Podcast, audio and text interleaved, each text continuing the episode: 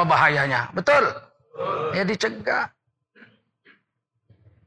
Jangan takut-takut kita orang Islam memperjuangkan kebenaran karena dijamin oleh negara. Negara menjamin tiap-tiap warga negara untuk memeluk agama dan menjalankan agamanya. Betul? Agama mana yang menghalalkan minuman keras? Tidak ada. Yahudi haram dalam kitab imamat orang Levi. Nasrani mengharamkan dalam Ephesians. Islam dalam surah Al-Imran 90, Al-Maidah 90.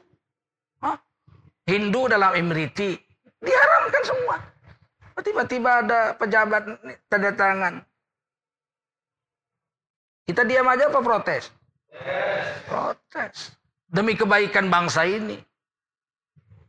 Orang polisi mabuk aja nembak tiga orang mati pagi-pagi. Itu baru satu polisi. Kalau dua ribu polisi yang mabuk, berapa banyak rakyat ditembaknya? Itu kan demi kebaikan bangsa dan negara, bukan demi kebaikan kita, betul? Bukan kebaikan saya, bukan. Tapi kebaikan bangsa dan negara. Nah, kalau dunia ini kita ikuti Rasul, singkat cerita kita, amalan dunia ini semuanya jadi amalan pahala aja, akhirat semua. Semuanya. Semuanya. Apa coba? Sebutkan satu urusan dunia yang tidak diurus Allah dan Rasulnya. Tidak ada, gak ketemu saya. Coba sebut satu, apa? Apa urusan dunia ini yang tidak diurus Allah dan Rasulnya dalam Islam? Ada nggak? Nggak ada. Oh buka komputer Pak Ustadz. Allah kan belum ada zaman dulu komputer. Ada. Kata Nabi mulailah pekerjaan dengan membaca bis. Ayo.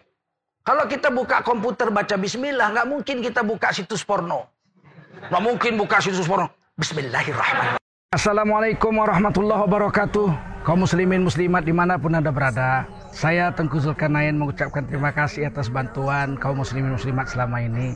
Dan Alhamdulillah masjid kita sedikit lagi akan selesai dan kita akan buat pengajian pertama pembahasan kitab-kitab klasik seperti Kifatul Akhyar dan kitab-kitab akidah sunnah wal jamaah serta kitab hadis dan tafsir di masjid kita ini. Kami masih perlu satu miliar lagi untuk menyelesaikan bangunan dan sarana prasarana bagi pesantren putri kami Yayasan Barokah Sumatera Utara. Berapapun yang Anda kirimkan sangat bermanfaat untuk agama, untuk dakwah, taklim wa taklum, ibadat dan khidmat bagi agama kita. 10 ribu pun bermanfaat. 10 ribu kali 1 juta orang, 10 miliar untuk kepentingan agama kita.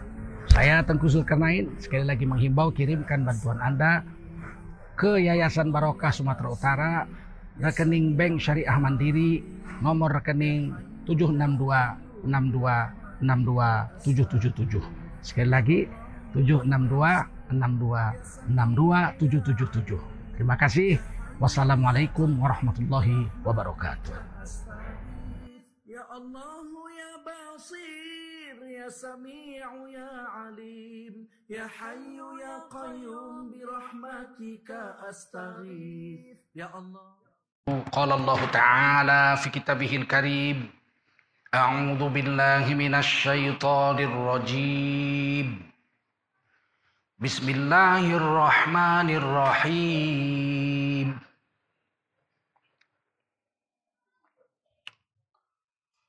ولا تهنوا ولا تحزنوا وأنتم الأعلون إن كنتم مؤمنين قال رسول الله صلى الله عليه وسلم من خرج في طلب العلم فهو في سبيل الله حتى يرجع Baginda Rasul bersabda, siapa keluar untuk mendapatkan ilmu, orang itu adalah orang yang berjihad visabilillah sampai dia kembali ke tempatnya. Mudah-mudahan kita semua mendapatkan pahala jihad dari Allah SWT. Amin. Sadaqallahul azim. Wa sadaqa rasuluhun nabiyul karim. Wa nahnu ala dhalika minasyahidin wa syakirin. Walhamdulillahi rabbil alamin.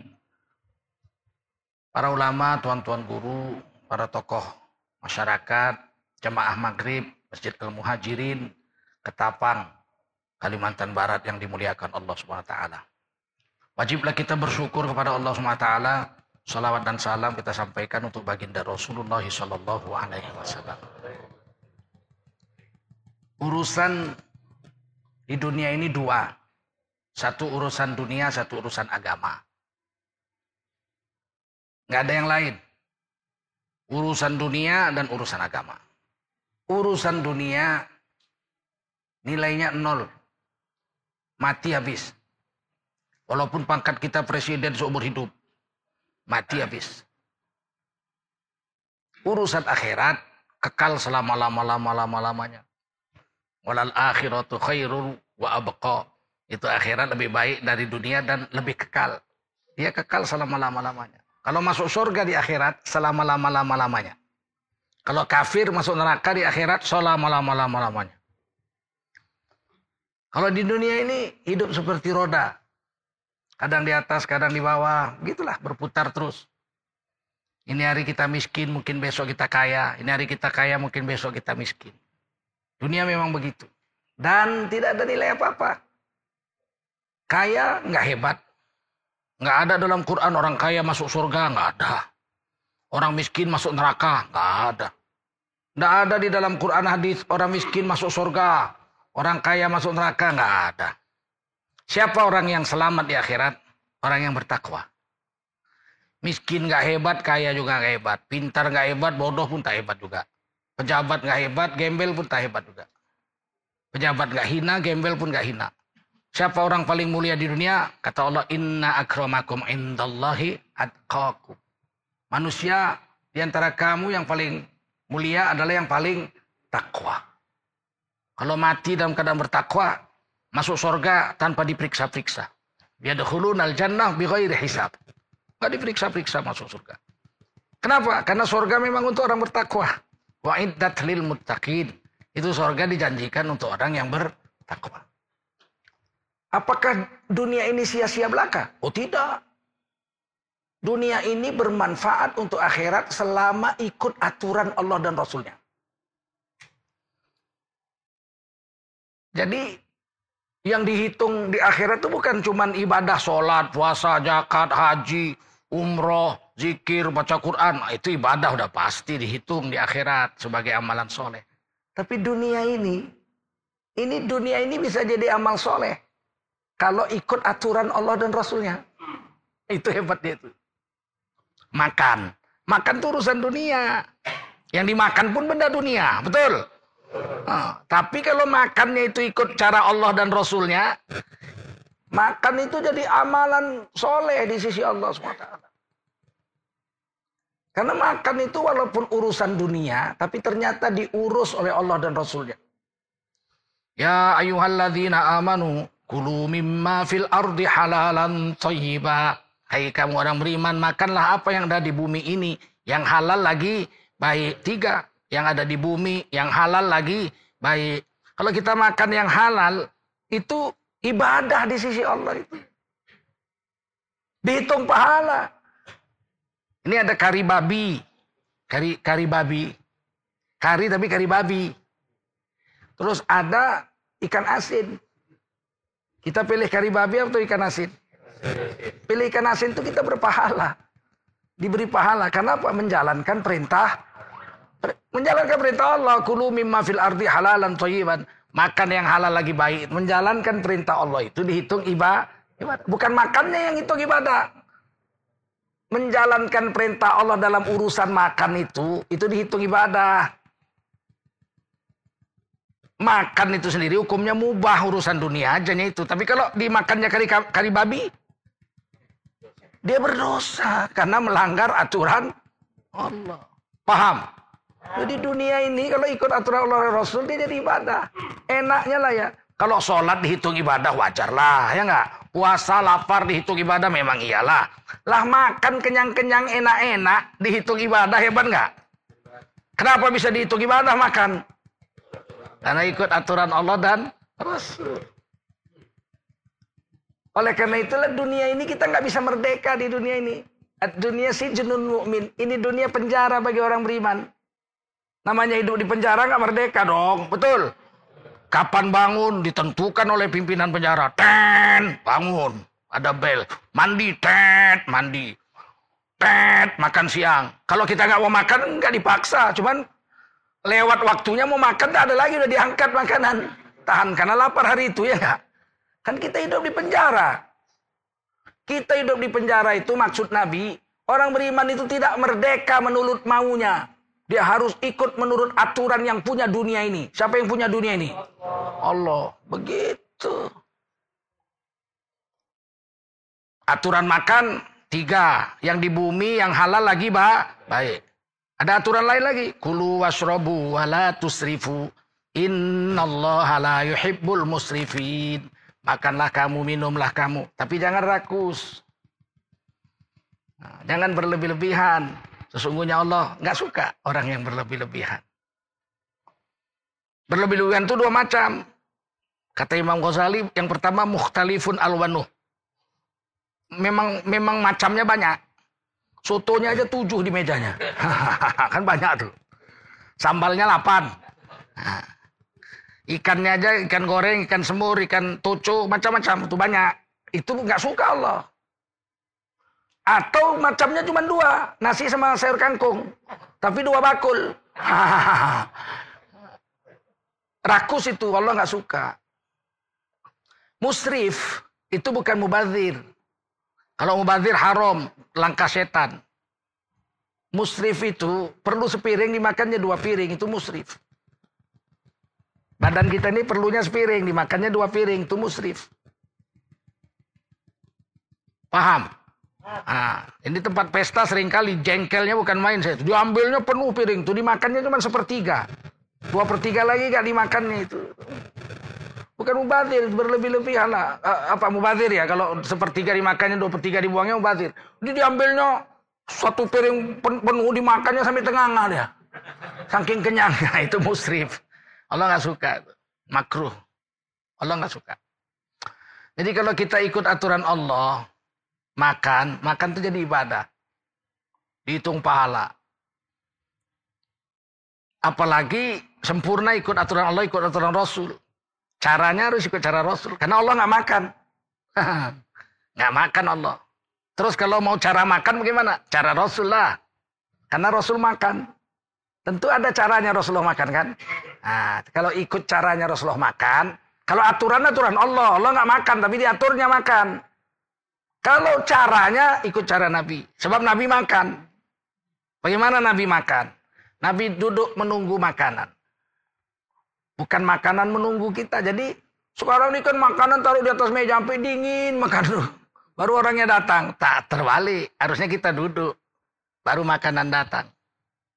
Duduk menunggu makanan itu kita dapat satu hasanah, sepuluh pahala. Wal hasanah tu bi asyri Satu hasanah, sepuluh pahala. Dulu saya ingat masa kecil-kecil, kami memang menunggu makanan. Mau sahur itu saya umur 6 tahun, saya mulai puasa. Duduk, tengantuk-ngantuk lah namanya anak-anak. Makanan masih dimasak, kita udah duduk. Saya sampai nanya sama paman saya itu kan, saya masih di kampung, pulang kampung ke bagian siapi-api kampung ibu saya. Kenapa lama betul ini paman makannya?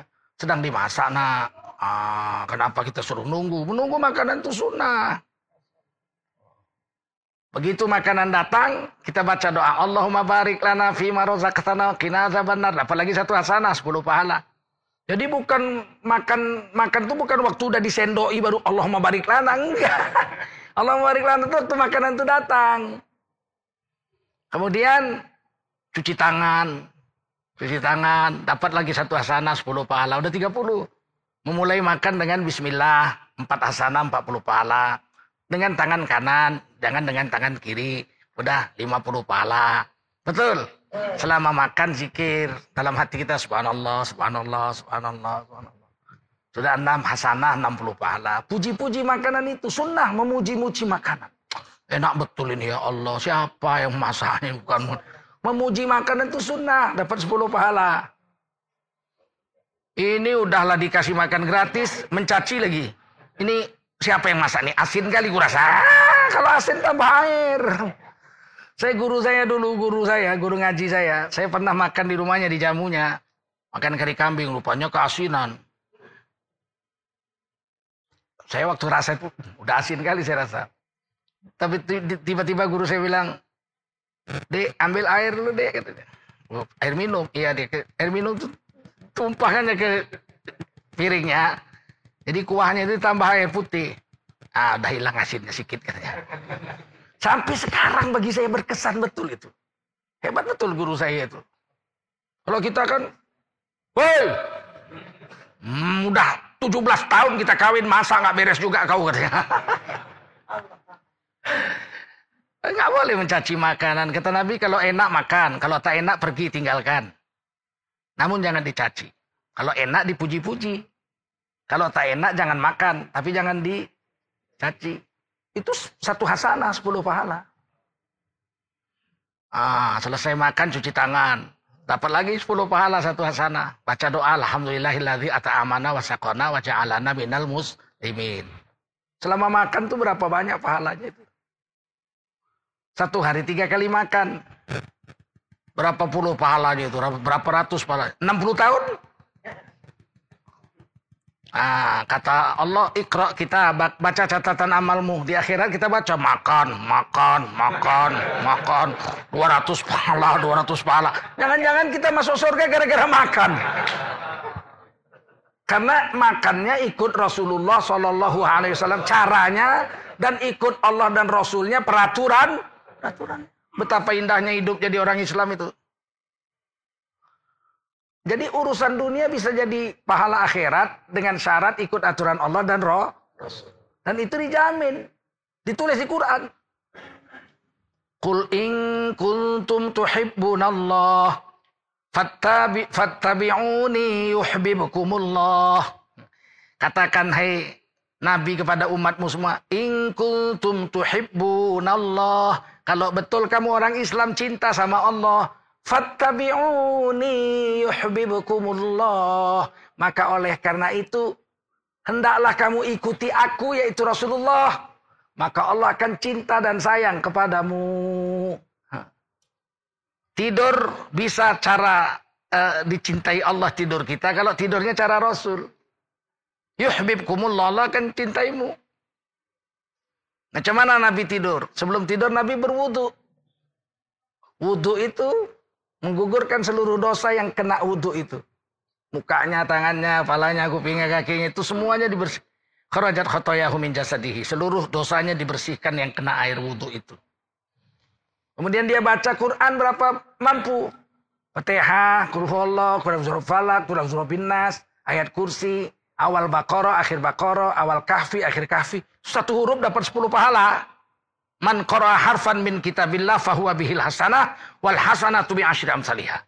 Siapa baca Quran satu huruf dapat satu hasanah, satu hasanah dibayar sepuluh pahala. La aqulu alif lam mim harfun walakin alif harfun wala walakin alif harfun walam harfun wa mim harfun. Tidak aku katakan kata Nabi alif lam mim itu satu huruf, tapi alif sehuruf, lam sehuruf, mim sehuruf. Siapa baca alif lam mim dapat 30 pahala tiga hasanah. Hadis soheh, Hasan soheh Turmidi. Jadi kalau kita mau tidur wudhu, seluruh dosa yang kena air wudhu dicuci dari tubuh kita. Kita baca Quran satu huruf dapat sepuluh pahala. Kemudian zikir subhanallah tiga tiga kali, alhamdulillah tiga tiga kali, Allah akbar tiga tiga kali ditutup dengan la ilaha illallah dahul syarikalah. Dahul mulku wa lahul hamdu yuhyi wa yumid wa huwa ala kulli syai'in qadir. Maka tidur udah berapa ribu pahala kita dapat. Hah? Selama tidur ikut sunnah Nabi, miring kanan, tangan di pipi, satu di pinggang. Bismika Allahumma ahya wa amud. Selama tidur dihitung ibadah. Karena caranya cara Rasul. Aduh, satu hari itu 24 jam. Kalau tidur malam 8 jam, sepertiga umur kita tidur aja. Betul nggak? Umur 60 tahun, 20 tahun tidur aja. Kata Allah di akhirat ikra kita baca catatan amalmu kita baca tidur, tidur, tidur, tidur. Tidurnya cara Rasulullah, ibadah, ibadah, ibadah, makan cara Rasulullah, makan itu ibadah, tidur. Jangan-jangan masuk surga gara-gara tidur. Yang bilang dan Quran, kul in kuntum tuhibbunallah fattabi'uni yang bilang Quran itu. Selama tidur Allah cinta. Aduh. Kalau kita sholat Allah cinta wajar. Kita sholat Allah cinta wajar. Kita sedang puasa lapar Allah cinta wajar. Kita sedang naik haji Allah cinta, wajar. Kita sedang perang, ya Allah, Allah cinta, wajar. Lah kita sedang tidur, Allah cinta, bagaimana sih? Bagaimana caranya kita sedang tidur, Allah cinta? Ikut cara Rasul. Apalagi pakai baju putih. Putih kesukaan Allah, pakailah baju putih. Putih kesukaan Allah, kapankanlah mayat-mayatmu dengan kain putih. Maka kalau kita pakai baju putih 24 jam, 24 jam Allah cinta sama kita. Bukan karena kita hebat, karena baju kita. Kita hanya sebetulnya jijik kali Allah lihatnya pun. Tapi karena baju kita. Makanya kain kapan itu sunat warna putih. Wajib orang Islam mati dikapankan itu hukumnya wajib dikapankan. Tapi warna putih sunat, nggak wajib. Boleh warna lain. Boleh warna kotak-kotak. Kalau berani silakan. saya nggak berani saya. Walaupun boleh nggak berani saya.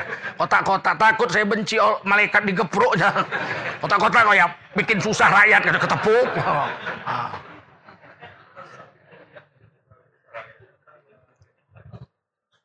Kenapa milih putih? Karena berharap seumur hidup dunia ini dia dalam kubur itu Allah cinta, Allah cinta, Allah. Kalau Allah cinta berhenti siksa kubur, nggak berani malaikat. Masa berani malaikat memukul orang yang dicintai Allah? Itu wasilah namanya. Apa namanya? Wasilah. Ya ayuhalladzina amanu ittaqullah wabtagu ilaihil wasilah. Hei kamu orang beriman bertakwalah kamu pada Allah ikut aturan Allah dan Rasul itu namanya bertakwa.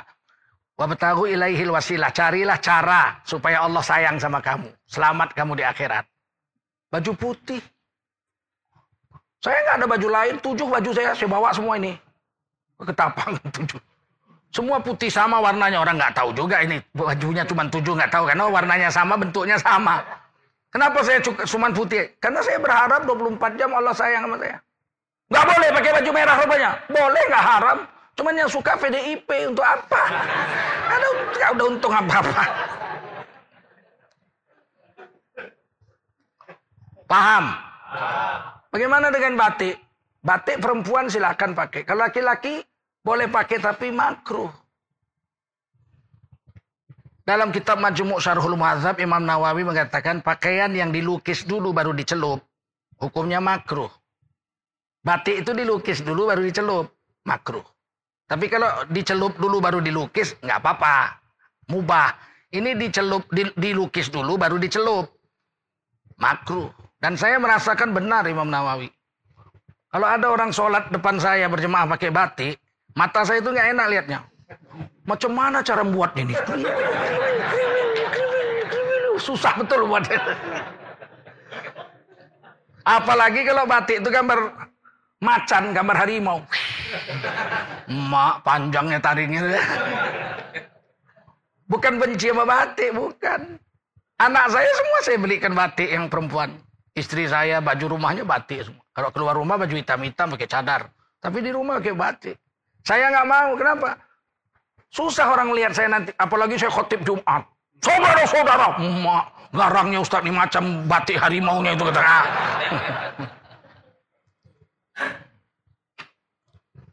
Jadi dunia ini tidak ada apa-apanya nol ya kecuali ikut aturan Allah dan Roh Rasul. Yang hebat buang air besar. Itu bisa dapat 90 pahala. Sembilan hasanah. Masuk WC pakai peci. Tutup kepala. Jangan nggak tutup kepala. Karena setan rumahnya di WC. Waktu iblis diusir dari sorga, iblis tanah aina baiti ya Allah. Di mana rumahku di dunia ya Allah? Hamam. Rumahmu di dunia WC.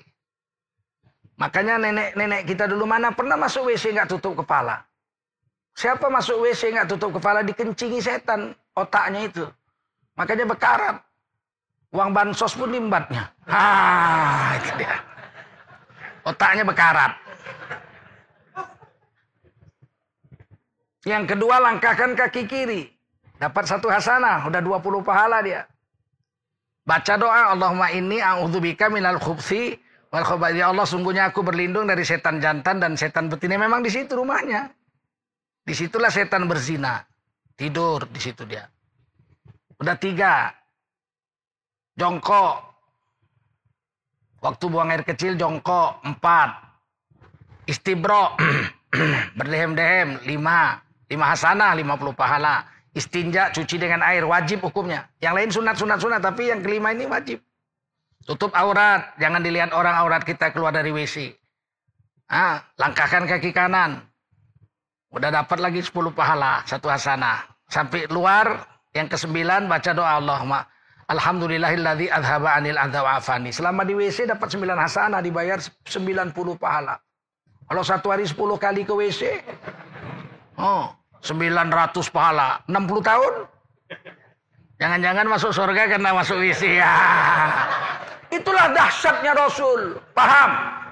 Dan itu ditulis di Quran. Laqad kana lakum fi Rasulillahi uswatun hasanah. Sungguh telah ada pada diri Rasul Allah itu contoh yang kalau kamu ikut, kamu dapat hasanah. Hasanah itu apa hasanah?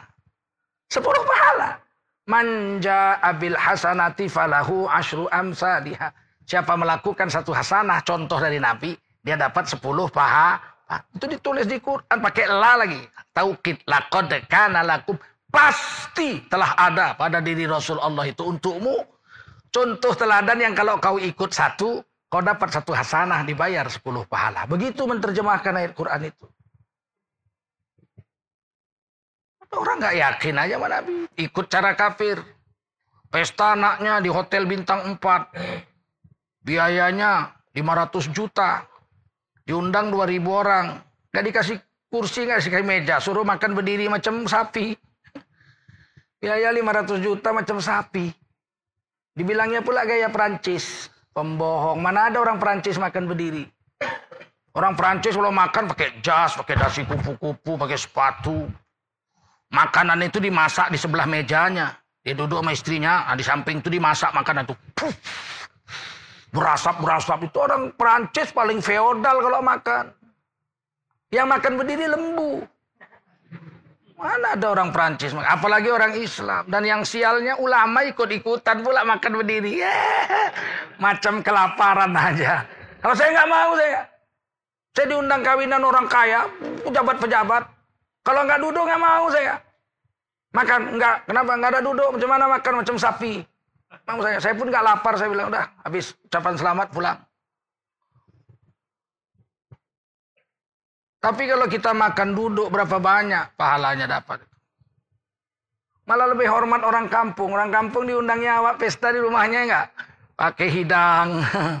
Kayak duduk. Bangkunya panjang aja. Pinjam lagi dari panglong Cina. panjang aja papan tuh diikat pakai kawat. Pinjam. Nah, ini yang kita hari ini tidak paham. Bahwa hidup di dunia ini semuanya ini bisa untuk jadi akhirat di dunia ini. Kalau ikut Rasulullah caranya dan ikut aturan Allah dan roh Rasul.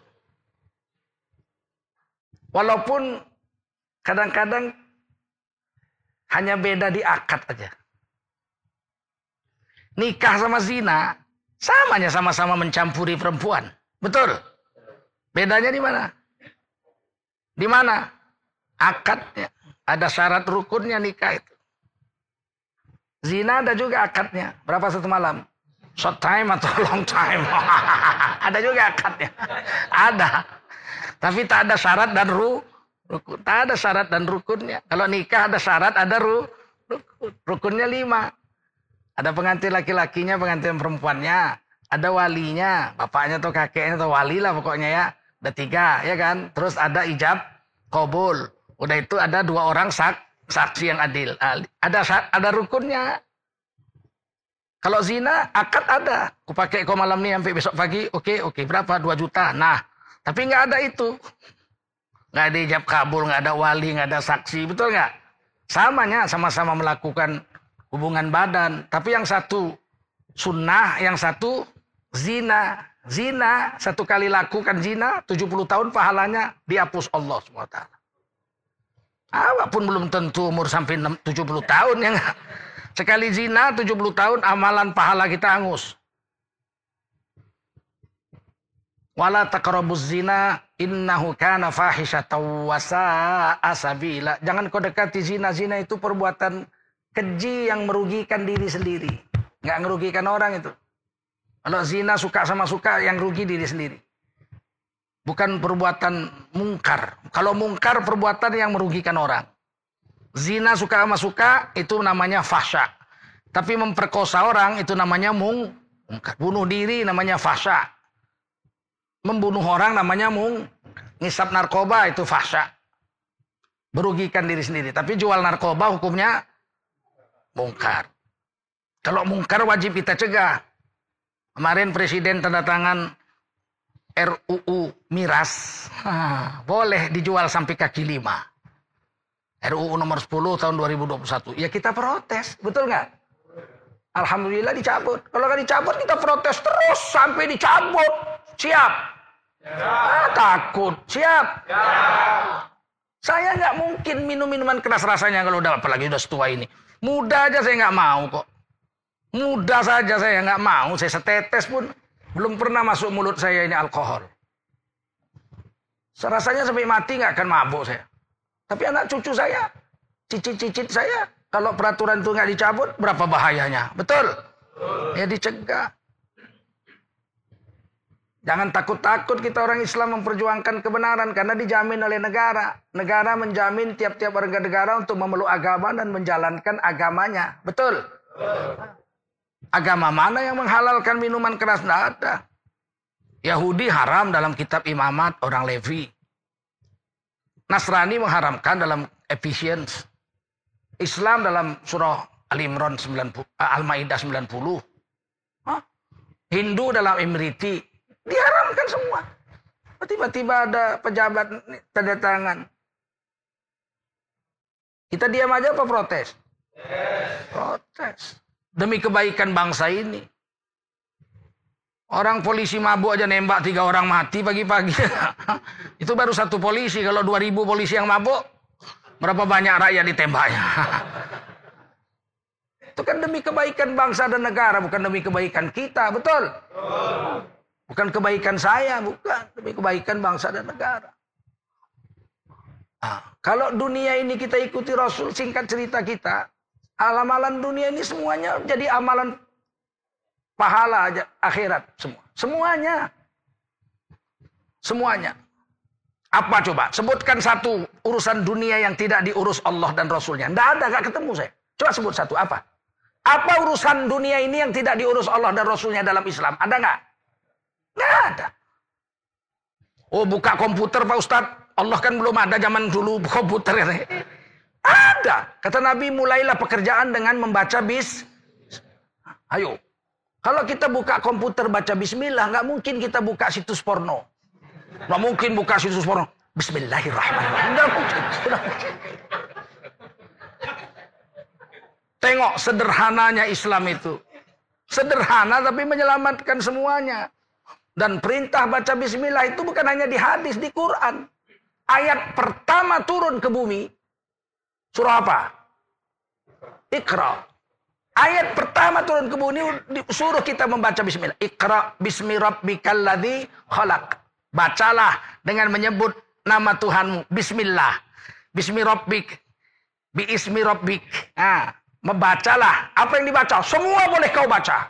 Asal dimulai dengan menyebut nama ayat Bismillahirrahmanirrahim belum turun. Nanti turunnya di surah An-Naml surah Nabi Sulaiman kepada Ratu Balkis. Innahu min Sulaiman. Innahu bis, bismillahirrahmanirrahim. Tapi ayatnya belum turun, perintah bacanya udah diturunkan. Iqra bismi rabbik. Bacalah dengan menyebut nama Tuhanmu. Kalau kita tahu perbuatan itu haram, kita mulai dengan baca bismillah, sedangkan kita tahu itu perbuatan haram, kita jatuh murtad, iman kita batal. Ya udah tahu berzina haram, dibawanya pelacur ke kamar hotel. Waktu buka baju perempuan itu kita baca A'udzubillahi minasyaitonirrajim. Bismillahirrahmanirrahim. Dia bukan dapat dosa zina aja. Dapat dosa zina udah pasti. Imannya batal, dia dihitung murtad. Wajib dia tajdidul iman, wajib dia memperbaharui imannya lagi baru dia diterima amal ibadahnya. Dan itu pun sudah nol semua pahala terbakar. Murtad kan menghapus seluruh pahala seumur hidup. Jangan main-main. Udah tahu Tuhan nggak beranak. Tuhan beranak nggak? Tiba-tiba dia mengucapkan selamat hari lahir anak Tuhan pakai bismillah. Bismillahirrahmanirrahim. Dengan ini saya mengucapkan selamat hari lahir anak Tuhan. Selamat hari Natal. Kalau dia tahu Tuhan nggak beranak, dibilangnya selamat hari lahir anak Tuhan, tak kayak Bismillah, imannya batal, dia murtad. Paham nggak kalian ini? Ngerti nggak? Jangan main-main dengan agama ini. Ini ada konsekuensinya kata orang Barat. Ada resiko yang harus dipikul apabila kita salah melang melangkah. Akan bisa tobat. Tidak semua dosa cukup dengan tobat. Kalau murtad harus tajdidul iman, harus mengucap syahadat balik tobatnya. Paham? Tidak semua dosa itu cukup dengan tobat. Meninggalkan sholat setahun. Cukupkah tobat? Enggak cukup, ganti sholatnya setahun itu. Mau dicicilnya terserah, mau sekalian satu malam, enggak apa-apa. Pokoknya harus digantinya. Kenapa? Meninggalkan sholat wajib diganti. Kalaupun meninggalnya meninggalkan sholat itu karena lupa, lupa atau tertidur, tertidur. Nabi pernah tiga kali mengkodo sholat. Hadis Bukhari Muslim itu. Dua kali nggak sengaja, satu kali karena tertidur, bangun-bangun sudah terbit matahari. Nabi sholat subuh di waktu duha. Falamma qada sholat. Ini hadis Bukhari Muslim. Ketika Nabi telah mengkodo sholatnya. Berarti ada kodo sholat. Bunyi hadisnya itu. Falamma qada sholat. Setelah Nabi mengkodo sholatnya. Qala Rasulullah SAW. Nabi bersabda. Man nasiya aw raqada ankum anis shalah falyusalliha idza dzakaraha lakafarata laha illa dzalik fa innallaha ta'ala yaqulu aqimis sholata li dzikri. Hadis Bukhari Muslim lafaz Muslim. Siapa yang lupa sholat atau lalai daripada sholat. Wajiblah dia mengganti sholat yang dilalaikannya atau dilupakannya itu ketika dia sadar dari kelalaiannya. Dan tidak ada denda selain yang ditinggalkan saja yang harus mesti diganti. Paham? Jadi tobatnya orang meninggalkan sholat dengan istighfar dan mengganti sholatnya itu. Paham? Ada so dosa itu yang tidak cukup dengan istighfar. Ah banyak. Meninggalkan sholat. Apalagi? Bersetubuh dengan istri di siang hari bulan Ramadan. Ya awas nih, bentar lagi Ramadan. Ah, nggak sampai 50 hari lagi sudah bulan Ramadan. Siapa sengaja mencampuri istrinya di siang hari bulan Ramadan, maka dia wajib tobat. Tentu tobat istighfar karena dia melakukan dosa besar. Dan selain istighfar, wajib menggantinya dengan kifarat berpuasa dua bulan berturut-turut. Jadi nggak cukup istighfar. Jadi ada dosa yang tidak cukup dengan tobat. Tapi bayar dia. Satu hari satu orang laki-laki badui dari kampung perkampungan terpencil sana datang ke Madinah jumpa Nabi. Ya Rasul, cilaka saya. Kenapa kata Rasul? Aku mensetubuhi istriku siang hari bulan Ramadan.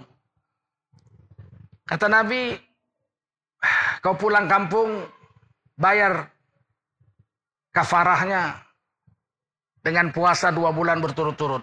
Pergi, kata Nabi. Nabi keluar mau sholat, masih ada dia situ. Kok belum pergi kau? Se sebulan aja aku kebablasan, bagaimana dua bulan? Bisa aku dua bulan berturut-turut ya Rasul. Kalau gitu kata Nabi beri makan 60 orang miskin. Jadi nggak cukup tobat aja. Beri makan 60 orang miskin. Ah, pergi pulang. Keluar lagi Nabi, masih ada situ. Ah, kenapa belum pulang? Aku orang miskin ya Rasul, tak bisa ngasih makan 60 orang. Ah. Masuk Nabi ke dalam kamar, dikasih Nabi satu keranjang korma, ini bawa korma nih. Bagikan orang miskin di kampungmu, itulah balasannya. Ya, Nabi keluar masih ada lagi. Kok kau belum pulang? Bawa ini korma kasih makan orang miskin di kampungmu. Yang paling miskin di kampungku aku ya Rasul. Ini orang udah miskin voltasenya 750 watt. Tersenyum Nabi sampai nampak gigi Nabi. Lucu dirasa Nabi mungkin. Kurang gigi tapi kuat juga nih orang. Kata Nabi, udah pulang kau ke kampungmu, bayarannya kasih makan anak istrimu. Jadi tetap aja Nggak cukup istighfar. Ada kafaroh.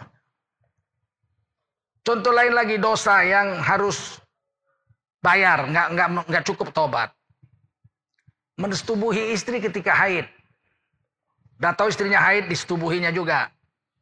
Maka bayar denda. Kalau istrinya sedang haidnya sedang deras disetubuhinya, maka dia wajib bersedekah kepada orang miskin sebesar satu dinar emas. Satu dinar emas. Kalau sudah kering atau sudah sedikit darahnya atau sudah kering tapi istrinya belum mandi, disetubuhinya maka dia sedekah kepada fakir miskin setengah dinar emas. Sekitar 3 juta. Jadi nggak cukup istighfar saja.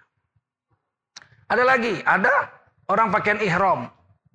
Sedang ihram di Arafah lewat kadrun.